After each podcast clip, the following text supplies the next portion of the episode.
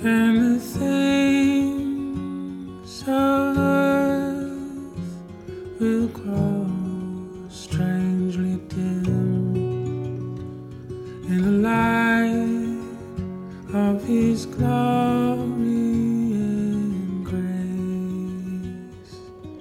Welcome, everybody, to another episode of Trans Regret Snoopy Presents the Bible. I have a very special guest today. I have the Reverend Spencer Cantrell with me to talk about 1 Corinthians 13. Welcome, Spencer. Thank you. Thanks so much for having me. So, this is um, probably the most often quoted and, and most popular uh, verse in, in the Bible, I, I, I think.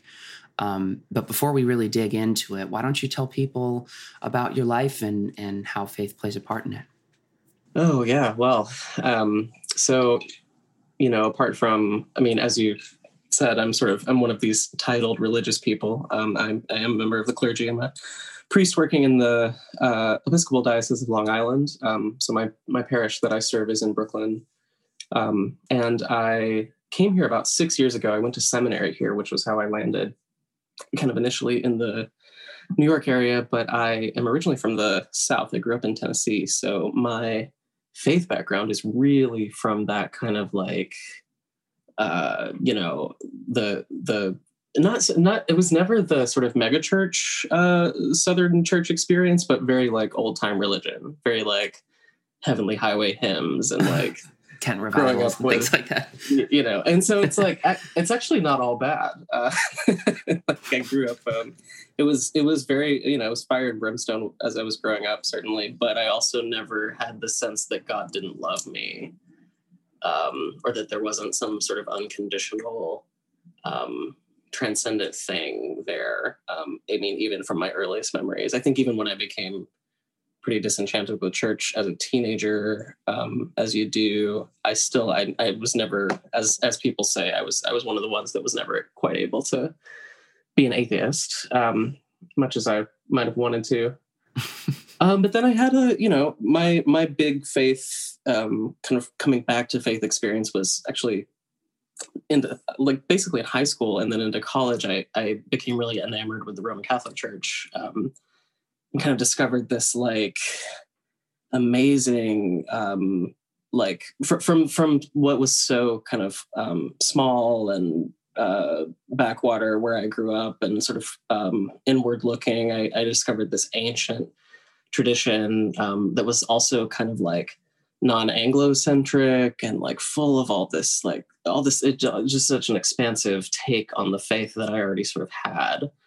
Um but i um ended up not being able to fully go through with it. I, you know, I'm pretty, I'm pretty like women have to be in leadership. like I can't not uh I'm not done talking about this and I'm a queer person, you know, so it's like whatever. I, so pretty naturally I found my way into the Episcopal Church, luckily.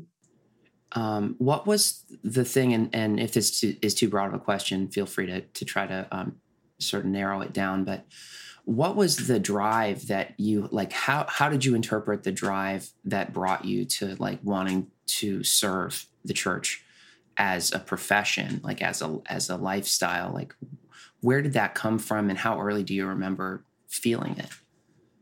Uh you know i think it came kind of late for me. I mean i i don't know. There there are certainly people who figure that out like in their 50s or 60s so there's people who have it later later later um much later than me but I didn't really, I, you know, I think I grew up enough of like enough in like a small town working class kind of thing. Like it never.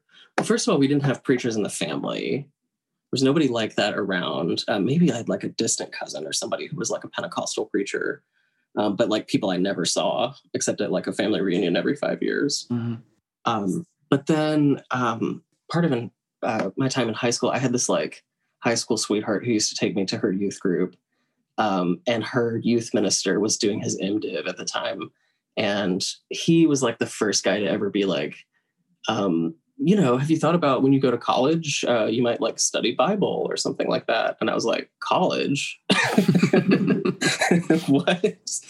Um, so I, it was kind of like, I kind of thought, you know, that kind of made me think initially about it for the first like studying anything for the first time and it, so there was always this like okay well maybe it'll be religious studies or something. I ended up doing philosophy um, but with an eye toward um, kind of what like what some sort of call to the priesthood would look like for me. So that was just, it was just always in the mix but that's where it started. And then just being being in these communities um, that really shaped me early on um, a, a, few really good priests who kind of took me under their wing and said yeah i kind of see the call in you like let's keep working on this. And i formally entered the process when i was 20 so i'm now 28 and i've been a priest for two years. So it's a it's a long arc um, even for somebody um, my age and yeah if it takes that long to to be you know fully uh, sort of to, to go through the, the full sort of process it requires a lot of commitment. So you, it must have been very strong and you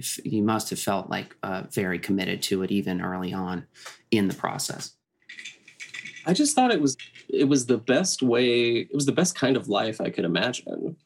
Like i get to just do this. Like i get to just serve god's people in this way. I get to just kind of like wade into this um, beautiful tradition daily and weekly, Sunday in and Sunday out, and kind of like be present with people in these most profound moments of life, but also like kind of just in the day to day shooting the shit, like community life around a parish. Um, it's like I there's nothing I'd rather do, you know.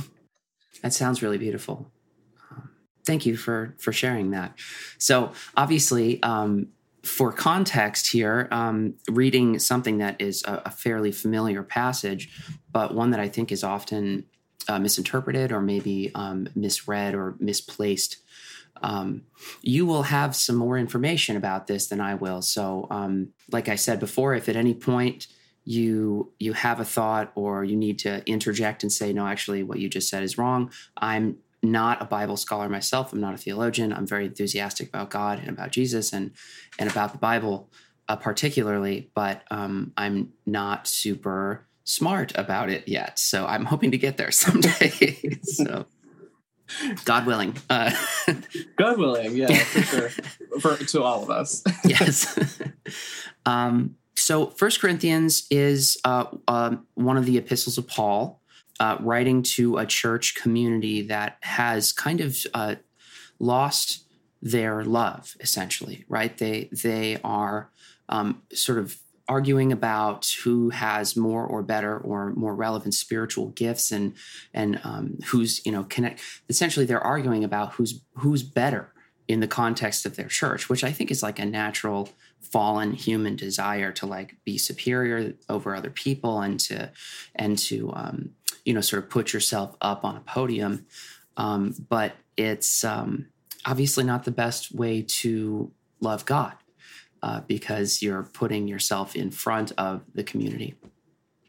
So in this passage which is about love um, we have paul kind of saying here's it's almost out of place in the context of the letter because he's he's talking about these very specific things within the church um, that are kind of less nebulous and less um, emotional. Um, but this is kind of more of this cloud of knowledge about talking about what love is and what love isn't. It's like he hits this really lucid moment like says something, uh, yeah, that seems to come from somewhere else. Uh, at the risk of sounding a little blasphemous, Paul wrote so much that at times it'll feel to me it'll feel like um, yeah it'll feel kind of out of focus or fuzzy because he gets lost in the minutia of of um, rules paul really loves rules and order so this particular uh, portion to me feels like he's full he's on full volume the lights are the lights are on he's uh he's like yeah. Fi- yeah firing on all cylinders here with as clear concise uh, of a message as he possibly can. Um, so we'll just dive in. I'm using the ESV. What is um, what's your preferred translation? You know, I, there's a there are several that I like. The one that's like my like just the Bible that's on my desk, my little prayer desk, is a little Catholic uh, RSV version, Revised Standard Version, which is kind of like the New Revised Standard is like kind of the scholarly standard, I guess. Um, but this is kind of a more ornate, like earlier version of that. Um, but it'll it'll occasionally preserve some these and thous, um, things like that. As I get more involved into the Bible, I feel a little more drawn towards the the more traditional language for you know Revised Standard and King James and things like that. Um, there is a certain beauty to the way that those are constructed, uh, as opposed to the ESV, which I think they really it's I do feel like it's a beautiful text, but it is one that's kind of um, it, they try to cut through a little too much. Mm-hmm. Um, Yeah. So anyway, yes, uh, let's start. Um, this is 1 Corinthians 13, the way of love. If I speak in the tongues of men and of angels, but have not love, I'm a noisy gong or a clanging cymbal. And if I have prophetic powers and understand all mysteries and all knowledge, and if I have all faith so as to remove mountains, but have not love, I am nothing. If I give away all I have, and if I deliver up my body to be burned, but have not love, I gain nothing. So, this alone uh, could be an entire show's worth of discussion because um, he's saying essentially it, it's almost a little bit um, anti, not anti intellectual, but he's putting so much emphasis on this notion of love. If I speak in the tongues of men and of angels, but have not love, I am a noisy gong or a clanging cymbal.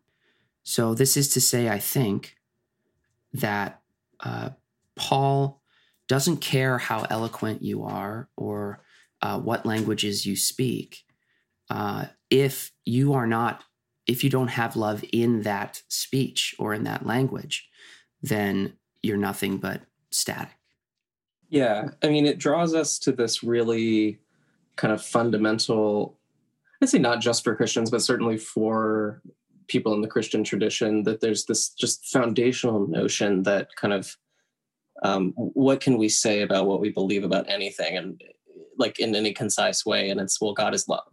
So if there's this foundational notion um, that everything else is built on top of, um, it's that. And it's the, the idea that um, love may be on this side of the veil the only privileged access that any of us actually have to God is the way that we experience love and community, um, have the way that we experience grace from another person. Um, and I think it's like, you know, as you said um, very well, I thought um, this is a letter to like an unruly, very drama infested, like uh, early early Christian church, and in a pretty like pretty powerful ancient center of just just just a lot going on and lots of jockeying for power you can imagine even even just in the city not just the, in the church but like you um you come to something like being drawn back to this fundamental basic again lucid notion um, kind of out of the conflict as you need to it's like i can imagine paul thinking like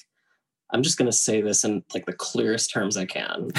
Let me Um, be absolutely for clear. these for these folks who like have really you know the, the you can read earlier in the in the uh, text um like um it's about it's about this fundamental um what it is to be in this following christ thing right um and and this is what he is trying to make no bones about i think Yeah, absolutely. Um, I want to go back to the point that you made about God as love, because this is something that I think is um, kind of a slippery notion for a lot of people. Um, I talked in a previous episode a little bit about how obsessed we are with turning God into a person with um, with hands and feet and a mouth and eyes, and um, turning God into that is is I think oversimplifying what God is and what God can be.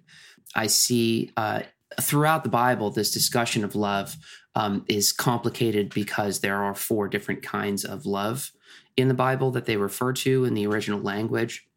Eros, which is the the sexual love, romantic love. Uh, storge, which is um, familial love, like a mother to a child. Uh, philia love, which is brotherly love or a friendship. Uh, and then agape love, which is a love that really only God can have. This is the love of the creator for the creation um, or for humankind. Uh, in my head, it kind of feels a little bit like the love of um, an artist to their artwork. Um, so when when we're talking about love, it's important to keep in mind that we're not just talking about communal love, community love, but all these kinds of love. Sure. I mean, it's like when, I mean, I, I'm not a, a Greek text reader. I mean, I, I can do it a bit, but like, um, I, I, we kind of just learn what we need to learn in seminary and keep moving, at least for the Episcopalians. Um, but it's um, this is a thing that like people talk about a lot, like the the different kind of how flat the word love is in English um, compared to how kind of expansive it is in some of these ancient languages.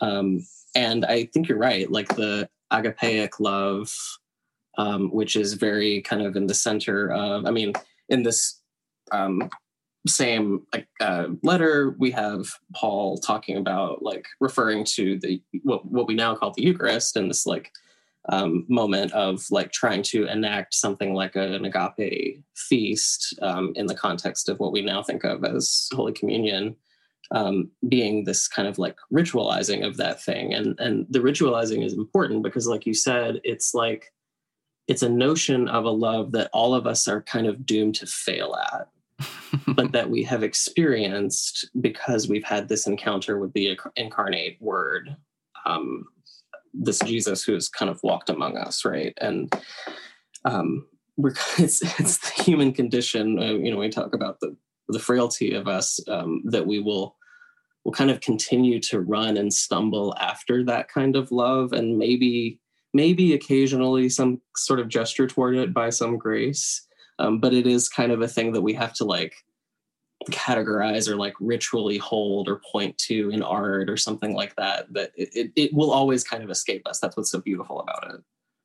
A lot of people i think um, when they're trying to reapproach faith or trying to come back to faith will read passages in the bible and uh, will feel like it is well, this is an absolute. I've already failed at this. I'm going to fail at this. And um, so why do I even bother? Uh, what's the point?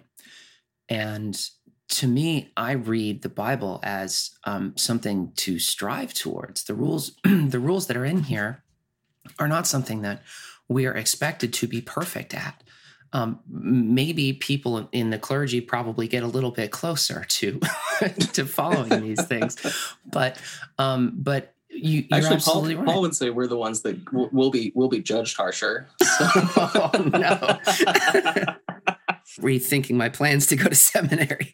Anybody who gets up and says like, uh, "Oh yeah, I've got this figured out," you better watch yourself. Ever the contrarian, I love him. Um, but I think it's important to think about this as um, as not a set of of rules that if you fail at, you have failed God God is forgiving. The whole point of Jesus coming down here and living as a human being uh, uh, with us and his death and resurrection were as a, a means of atoning for us, a, a means of, of, of allowing us to be forgiven. So don't be discouraged when you read something uh, like this that says, um, you know, and we'll get into this that you must be patient and kind and and not envious and not boastful and not arrogant and not rude it's not something that you need to always do. Um, it's something that you should be trying to do. Yeah, we're not um, we're not talking about Luke today, but I, will I'll just say that you know that's if we're if we're going back to like foundational images of kind of Christian faith or life, it's like the other one is the other big one I think is the prodigal son and sort of that hinge point in Luke 15 where like we learn that the nature of God is to be thrilled. I mean, overjoyed, ecstatic to run to welcome someone who has failed and who has come home. Um, and to give mercy, right? That's that's we learned that that's who God is. That's part of the agape love. Is that's the thing? Yeah, uh, yeah. How how stoked God is to have you back, to yes. be to be with you again, and to no, no matter what. You're all right, dude. It's fine. You screwed up. It's fine um, that's that's almost i mean kind of i feel like fatherly as well which is why i think that heavenly father language gets used so heavily is um, this sort of um, all forgiving, all loving. Um, it doesn't matter because you're my creation. Like you came from me. Mm-hmm. Um, there is a little turn of phrase in the voice translation that I thought was interesting and I thought made maybe a little clearer that last section in um, verse three. And it says, uh, I could give all that I have to feed the poor. I could surrender my body to be burned as a martyr. If I do not live in love, I gain nothing by my selfless acts. So Paul's saying, even if you're even if you're giving your entire body to, to be sacrificed, but you don't have love, then it's pointless, which is kind of um, like, damn, dude. I mean, I, I offered myself up to be burnt Yeah. here. Yeah, challenges are kind of like uh I mean, I'm even I am someone who kind of like trends toward a real materialist like well well did something happen or not did it work or not you know but paul's like actually your intentions really matter here Mhm. uh, which is interesting It's not just the action of, uh, it's not the scope of the sacrifice that you're making. It's not the scope of your knowledge um, or your education or um, the scope of um, how you how you speak with people, and how intelligent you are. Um, it's how you do it, not Mm. how much you do it or how good you are at it. Which gets us to our next section here in um, 1 Corinthians 13 4. Love is patient and kind. Love does not envy or boast. It is not arrogant or rude. It does not insist on its own way. It is not irritable or resentful. It does not rejoice at wrongdoing, but rejoices with the truth. Love bears all things, believes all things, hopes all things, endures all things. Um, lofty, uh, lofty expectations here. yeah you know and it's funny like how uh because this is read at weddings um how like it's like at, at the same time it's so lofty but it's also this is very familiar and like terrestrial in a way too. Love love is patient love is kind you know? Um and it's one of those funny things you can kind of just uh toss into like a cultural exchange and like people know what you're talking about still. It's maybe the one of the handful that are kind of left um in kind of uh our our really quickly secularizing western world that people might actually still know so Yeah. that's that's interesting on its own you know, it's almost like the way that it's been um, secularized and used at weddings so regularly is like um, so missing the point. Because if we talk about intentionality and like the the the the love behind an action, and um, you're just they're just going, all right, just two Corinthians, like just take First Corinthians, let's just do that one. like Uh, choosing off the off the uh like uh the wedding planner menu yeah they have like a prize wheel that they're spinning. um, there's so much here, and it's a shame that it, it is a shame. I think that um, not that it's so popular, but that it's become this kind of like, okay, yeah, I've heard this before. Because if you really dig in here, it is an incredible way to describe love. Um, and it is one that, again, I think requires a level of perfection that human beings will always and forever fail at. Um, we are really good at being resentful. We're really good at, at getting irritated. Um, human beings, as um, as we are, as imperfect as we are, uh, will tend towards failing at a good number of these. Um, but I think what Paul is saying with that is that this is what we are.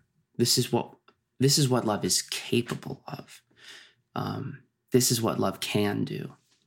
I, I'm very interested in keeping the the frailty stuff kind of in the forefront because I think that's like, I mean, especially like in my tradition, we because we've been so like a haven for people who have come from traditions who like Christian traditions, churches, whatever, that have like really harmed people in some pretty egregious ways. Like we kind of have just thrown out any notion of brokenness or like um, that people really still do hurt each other um, even after they manage to come out or get gay married or whatever Mm. you know but uh, it's like so. But this this is a great like um, this does actually I think point us not not just to the the kind of like unachievable ideal, but also it is a sort of like it's it's it's another it's another end of attention that we can always kind of refer to like in our loving relationships. Like am i being jealous? You know am i am i being impatient? Am i and it isn't sort of like this um conviction tool like to make me feel like shit all the time as, as much as it is like as i learn to love someone or love better you know and that's like a process that is actually maybe part of the life of faith um, this is a reference point um, that that I, you know, it's it's it's not a thing to boast about. It does not insist on its own way. It doesn't, you know, all these things like kind of kind of teach us. Um, and this is this is 2,000 years old. It's we're we're still trying. you know. Um, but the the beauty of the Bible in general too is that this message is timeless. Mm-hmm. This message is so it's so relevant now and you're absolutely right. This is how we I mean even on a terrestrial level on in, in our day to day outside of our spiritual lives, we can use this as a guidebook to be a better person and a better Christian and a better lover or a better husband or wife or, um, you know, son or daughter. Um, mm-hmm.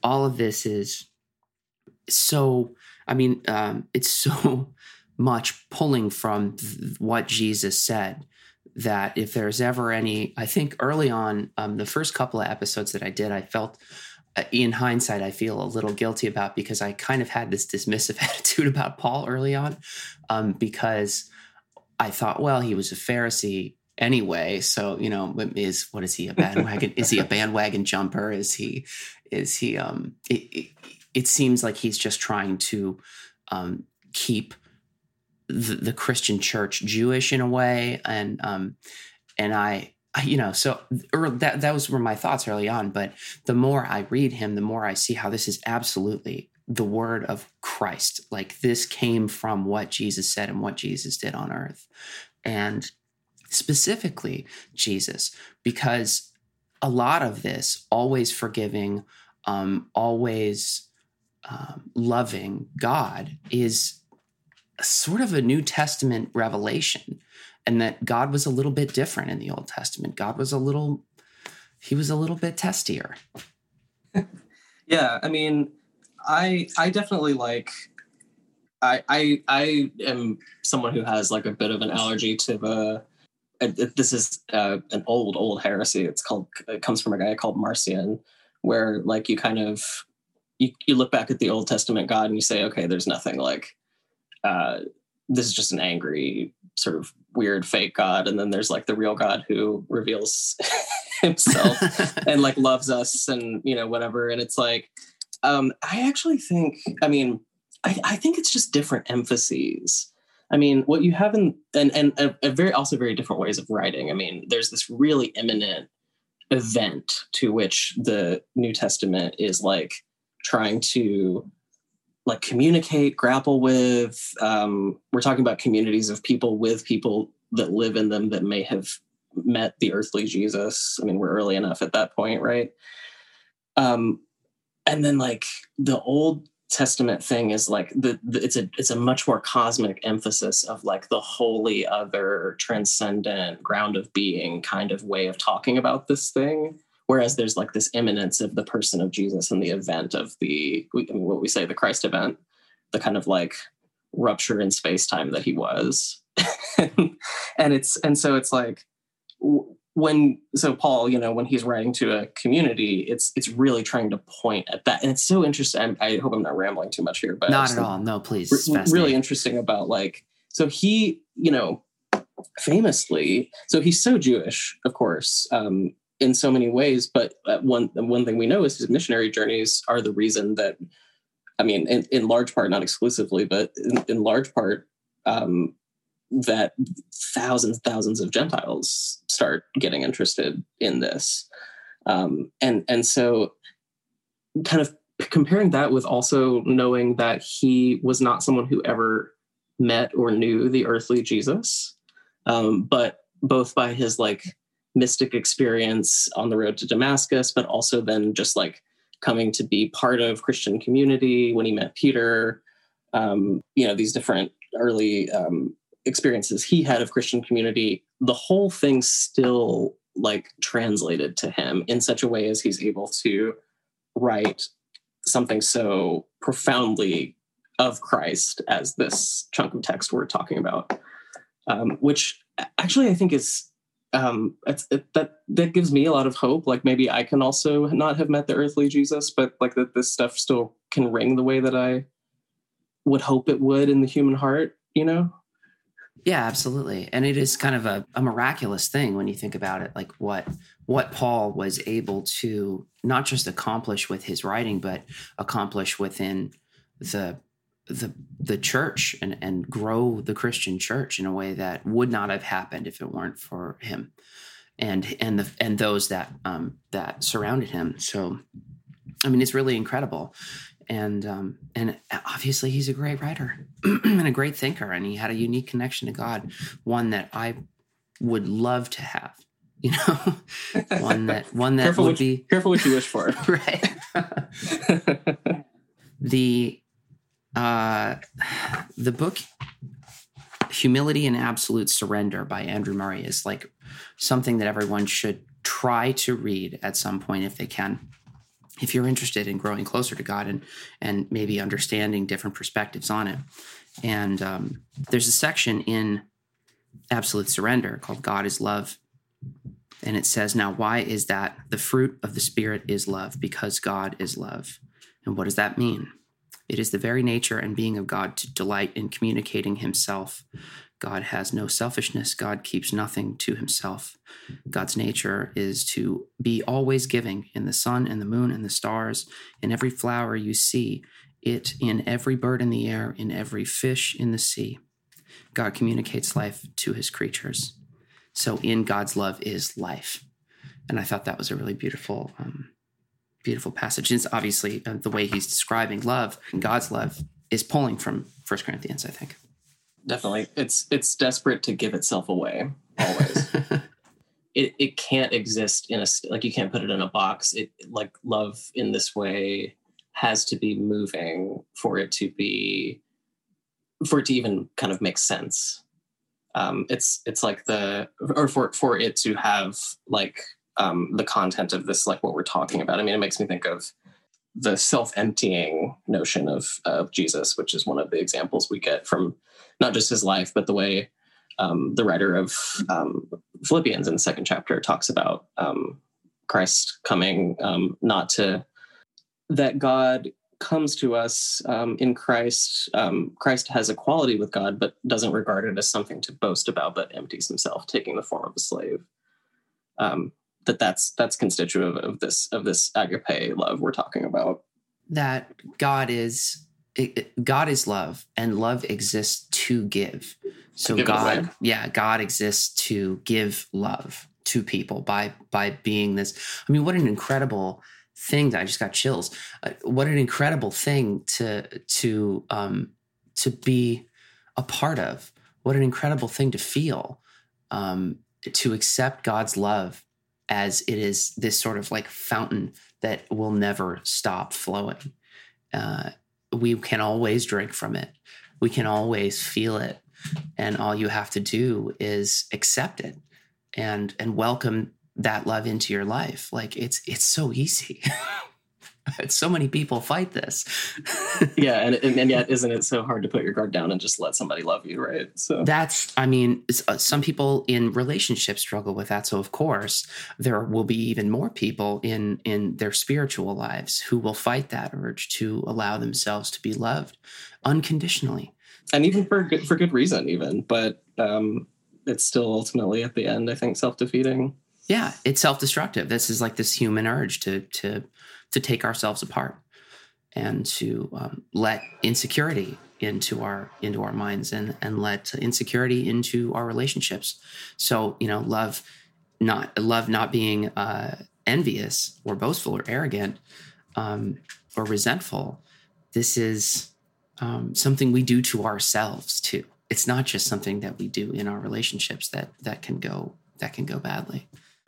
Well, we should probably keep reading because uh, I don't want to have to rush through this next section. Um, in 1 Corinthians 13 8, love never ends. As for prophecies, they will pass away. As for tongues, they will cease. As for knowledge, it will pass away. For we know in part, and we prophesy in part. But when the perfect comes, the partial will pass away. When I was a child, I spoke like a child, I thought like a child, I reasoned like a child. When I became a man, I gave up childish ways. I'm going to pause there because the next line is so powerful. But so I want to I want to take what we see in here in between eight and eleven. Paul is saying that love is more permanent than even prophecy. Um, love is more permanent than our language. Yeah, it's it it sustains it. I mean, and this is again coming off of um, the previous chapter. I mean, he's talking about spiritual gifts and talking about like, okay, there's there's all these different ways that you, um, by the power of the Spirit, um, when you come into this um, way of Christ, that there are all these different and you know it's it goes to his language of the body like that, that we all have sort of different roles um, that we play and yet we all there's like a kind of need for one another because like what's the like arm without the leg without the eye? You know it's we all we all make up the body of christ in this way. Um, so he's talking about the different spiritual gifts that come from that. And um, but it's almost like then he has to shift to this again and to say again I mean, we're just sort of repeating ourselves but this like but don't forget like it's all it's all for naught like for prophecies they will pass away. For tongues they will cease. Knowledge it will pass away. Underneath all of it like the the deep theology is still just god is love. That is more permanent than anything else we do in the expression of religion in the practice of religion. Love is the primary, foremost thing that we can and should do because it is the permanent thing that um, prayer rituals, prophecies. I love so I, I, love Dorothy Day as a lot of people do, um, and she has a bit in her. I think it's in her autobiography, which is called "The Long Loneliness." Um, she says, um, you know, in her very kind of like uh, harsh, contrarian way, but it's it's wonderful. She she says like, you know, people tell me, um, oh, these vain rituals of church life, like they don't, you know, it's they don't mean anything. And she says, well, do you kiss your spouse uh, or your partner on the way out the door in the morning? It's like, yeah. Well, it's like, is is that like is doing that ritually every day like constitutive of the fullness of like the love that you sh- and like the history that you share? oh wow. Um, and it's like it's like, no, but you do it because it points to the the bigger thing that like can't be contained in a moment like that, and that's that's in part like what liturgy and ritual do for us. Yeah, absolutely. I mean, it's like the you end a conversation with a loved one by saying "I love you" because you want them to have that be the last thing that you said to them, right? Mm-hmm. Um, and it's an important ritual because of what it represents, um, and the thing that it represents is the most important thing. That's incredible. This portion in eleven uh, when he said, I was a child, I spoke like a child, I thought like a child, I reasoned like a child. When I became a man, I gave up childish ways. What do you make of this line? How do you interpret this? You know, I think he, I mean, I think for what we know about Paul, um, he he definitely thinks that there's a sense of like sense in which you can mature in the faith. So um, there's the kind of and you know this is this is more like 201 or 301 right? But like there's it's kind of like when you first join aa or something it's like the the, way that we the way that you come into it is to recognize your brokenness and your powerlessness. Um, but then further down the steps maybe if that's like if that's being a child but you know still being a child of god then later comes the you know searching moral inventory and making amends with people and whatever. You know it's like sort of that's that's the maturity, right? So he, I think, is pointing to you know, I I am someone who has had my own journey in this thing, um, and I I was a child at one point. Um, in his own context, I mean, what he says about himself is, you know, I, I thought I knew everything, even to the point of being murderous, you know, being, if I'm not mistaken, present for the first Christian martyrdom, right? Um, for the deacon Stephen. Um, and that self assuredness was all just sort of childishness, I now have come to understand. Um, so it's it's like it's it's a lot of things. It's him recognizing or like taking on a posture of humility, but also kind of saying, you know, I really have come a long way here. And part of why I'm able to tell you this stuff about the love thing is not to hold it over your head, but to just say, like, I, I have walked the hard road of what it means to try to understand this. And I hope you will, you know, you you messy Corinthians with your messy church and all your kind of drama. They love um, drama. Yeah, they love they live for it. Um, understandably, they but they um, but like that's this the it, it does point to this is not it, it doesn't end here. There's there's there's lots of room to grow this i think is so it, it's an argument for spiritual maturity is what you're saying like a growth yes. within within the spirit. And and i think because when i first read it i thought well yeah obviously he's just saying like well kids kids are kids and and when you're a grown-up you have to put those childish things aside. But it's not just again most of this stuff feels very general. But i think paul's intent specifically originally when he wrote this was in faith in you know this is uh, maturity in faith and and patience and love in faith. Yeah and the and and returning always returning to i mean a very a very christian and very sort of catholic principle is like simplicity. Um it's like the simplicity of something just talking about love and keeping that in the front the foreground. Um we'll get to the faith hope love. That's you know that's a that's kind of part of it too but um, but returning to these just basic kind of virtue converse i mean like that's that's what's going to keep you on the path of growth. Do you think so when um when he says in 10 when the perfect comes the partial will pass away is this a reference to um, the final judgment or the the return of jesus to the world? I tend to think so. Yeah like a like it's an eschatological gesture for sure. Um, because Paul certainly thinks. I mean, what we know of him is he's he certainly thinks that we're talking any minute now. You know that there there's sort of like the a notion of a second coming or a consummation of all things, um, and he's he's very kind of forward about preaching that. He does, yeah. He refers to that quite a bit, and and we'll see that in in the next verse too. But it's uh, it's interesting because I think as as love is like a required thing to to be a Christian, to be a believer in and a follower of Christ, um, you also have to believe that He's coming back, right? Because if you're reading the Bible as as the truth, uh, then Revelation's right there.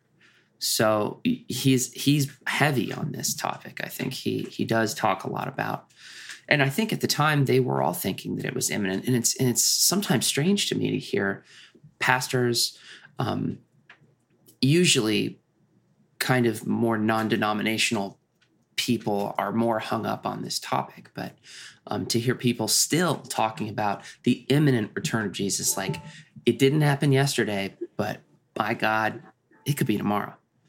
And and they've been saying this for 2000 years. Yeah there's it's it's deep in the tradition and you you have to figure out what you're going to do with it. I mean uh, if you if you say the nicene creed you know it's uh, you profess faith in the he will come again to judge the living and the dead and his kingdom will have no end. Now i think there's lots of different ways people have understood that through the literal millennia that we've been kicking it around but um but there's like you have to figure out something you're going to do with it because you can't read the new testament without coming against it. And and understanding that that's part of the part of the world that the bible comes out of is this like apocalyptic judaism um, which is one of the reasons it's so powerful. And it's like in its calls for justice um, and its concern for the oppressed. I mean it's it's this it's this apocalyptic tradition of judaism that's kind of one of the matrices from which what we call Christianity now emerges. And it like gives it, I think, so much of its power too, right? You know? Yeah, it's the the urgency comes from the fact that we will have someone to answer to, and it could be very soon. So we better fix all this shit that's messed up in this world, right? We better we better get this right because I don't want to be the one going, God, you know, I tried, but I just couldn't do it. I tried to I tried to get them to change their mind and they just wouldn't do it.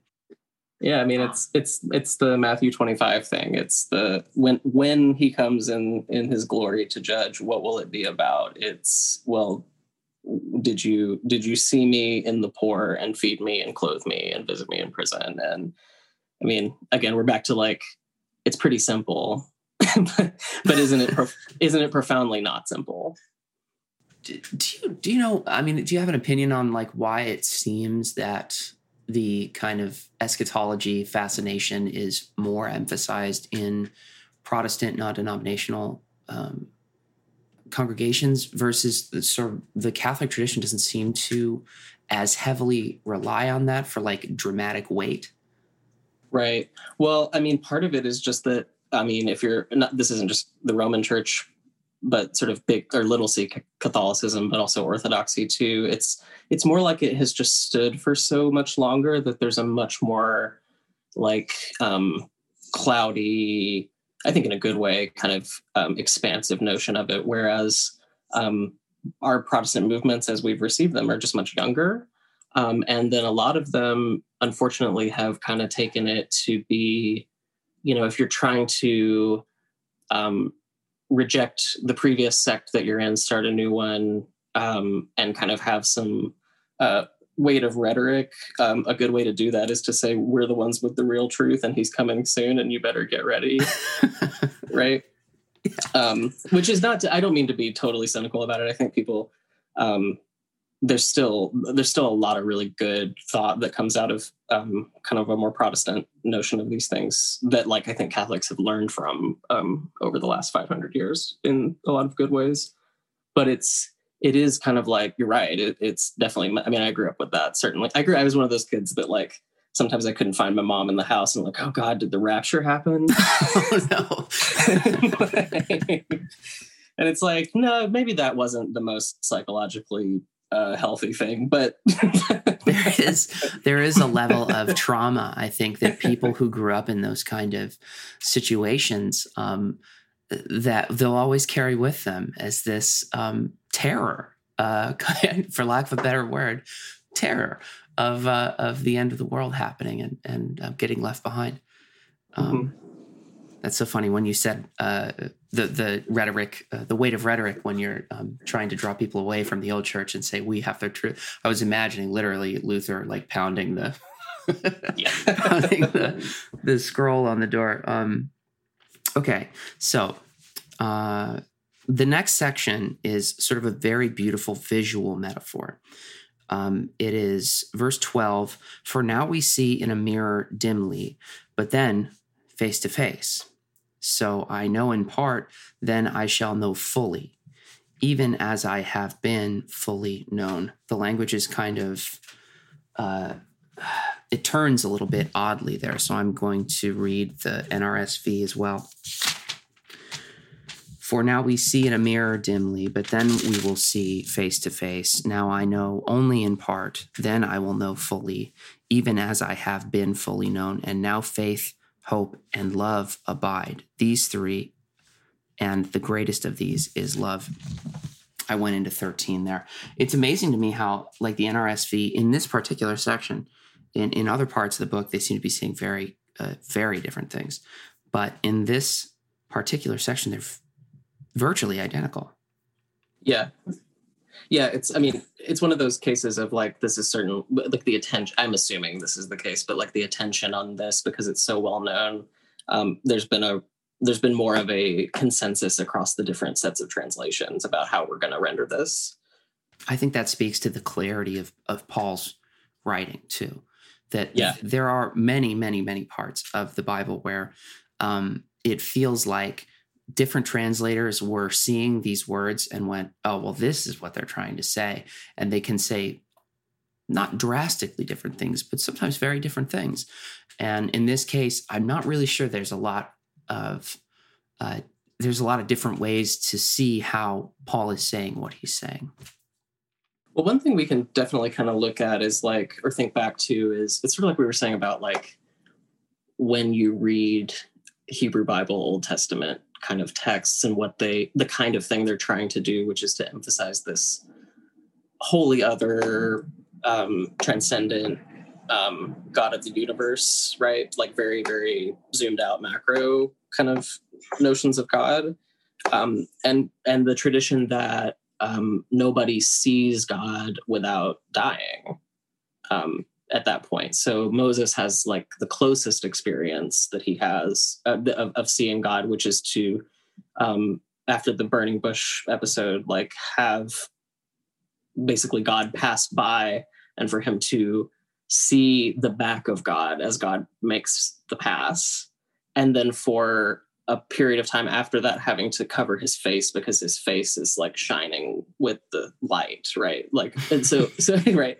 So it's like it it points to this like that which we have had an experience of in this um, experience of the Christ event um, is is like that, and we are still like seeing it through these like a, a, a, dark mirror a dirty mirror a broken mirror um, lenses that are clouded um, but we still see it. And we have these like we have a notion in the tradition that it like could be more clear um, but probably not on this side of the veil right hmm. Um, but in the interim we have these things that actually will will will get us there one day and they're faith, hope, and love. And the greatest is love. That's beautiful. I, I think that like as far as um, you described it perfectly, and the the way that it's written is not as clear as far as um, if you if you take it in context, it's a little clearer. But often, again, this is a verse that's taken out of context. So when he says, "Now we see in a mirror dimly, but then face to face," um, is to say, in this world, this is how we will experience it. But when we are returned to God, when we um, when we either pass on or when Jesus returns, is when we will finally see that truth as as clearly as we possibly can, as vivid as we possibly can. Yeah, and and to know to know God as God knows us, which we can't even put language around, you know, at this point. Exactly. Now I know in part, then I shall know fully. This little bit at the end, even as I have been fully known, that's as God has known us, right? Right. So now faith, hope, and love abide. These three, but the greatest of these is love. And so the direction is pretty clear. You can be faithful and you can be hopeful but if you are not loving, you're not doing it right. Yeah. What's the point? yeah. At the risk of getting, I don't want to get into politics, but uh, I saw the the the things that happened in DC this past week. Um, them chanting Christ the King, uh, Christ is King, Christ is King. And I thought, oh, that's kind of nice. It's beautiful. Um, but then they got angrier and angrier. and I thought you might have missed a step there. Um, well, king of king of what? King of the U.S. military? Yeah, exactly. Of, you know, like, that, that, doesn't sound like the guy I've read about in this book. It's um, it's funny because it reminds me more of um, the angry mobs that that wound up resulting in Jesus being killed than it does uh, remind me of his apostles and his followers. Yeah, and that's I mean, and that's that's good. That's actually good political theology. I mean, is like the kind of um, the useful chaos of the mob to like the greater powers that actually are totally indifferent to them. Uh, yeah. You know, it's it's like what we see in the crucifixion of Jesus is, um, among other things, a consolidation of power for the Romans. Right? It's like one less insurrectionary person like out here um, running his mouth and causing trouble. Um, and it actually has very little to do with the people who called for his crucifixion kind of in the frenzy of of things They were pawns. Largely. I mean that's that's one very like coherent way to read it. Um and i think it speaks to kind of the chaos of um the the way everyone is interpreting this symbolically versus what sort of actually is happening kind of underneath it. Um it's been a weird week. Yeah, it's it has been, but I think, um, you know, like I said, I th- the purpose of this is not to get political, but the message is love. Okay, like seriously, very clearly, the message is love. We are to love one another um, because God has loved us. So let's carry that with us. Let's let's follow that direction. Um, it's not easy it's it's actually kind of hard um, to be to be loving and to be forgiving and to to not hold grudges and to not um, get angry. But Christ is asking us. It's Christ is begging us. Strive Yeah. for that, please. it will it will require a level of integrity that's going to mean you have to disagree with people or go against the grain quite a bit the um, self control is is is not our strong suit. I don't think we have an amazing intellect as humans. We have um, self consciousness and we have awareness, and and there's so many beautiful things about being a human. Our our minds are formed by God in this incredible way, but we have a lot of things that we can work on. well while we're still at it faith hope and love. Yes while, while we're at it. Um, well thank you so much. This was uh this was a lovely conversation. I'm so glad that you um that you came on to discuss this with me. I really appreciate it well i'm so glad you're doing this it's uh it's really great like let's just open the bible you know thank you is there anything that you want to uh, plug before you go it's like I, it's like I was saying earlier. My brand is, you know, priest of the church. So, um, if you're curious about any of this, come find us at church. yes thank you father spencer um, the poem this week uh, that i selected uh, is by charles bukowski. The, uh, the book is slouching toward nirvana and the poem is called in this place. There are the dead the deadly and the dying. There is the cross the builders of the cross and the burners of the cross. The pattern of my life forms like a cheap shadow on the wall before me. My love, what is left of it, now must crawl to wherever it can crawl. The strongest know that death is final, and the happiest are those gifted with the shortest journey. Thanks, everybody. Love, love is gonna lead you by the hand.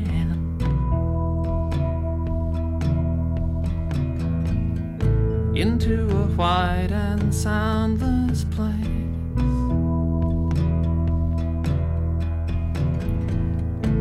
Now we see things as in a mirror dimly. Then we shall see each other face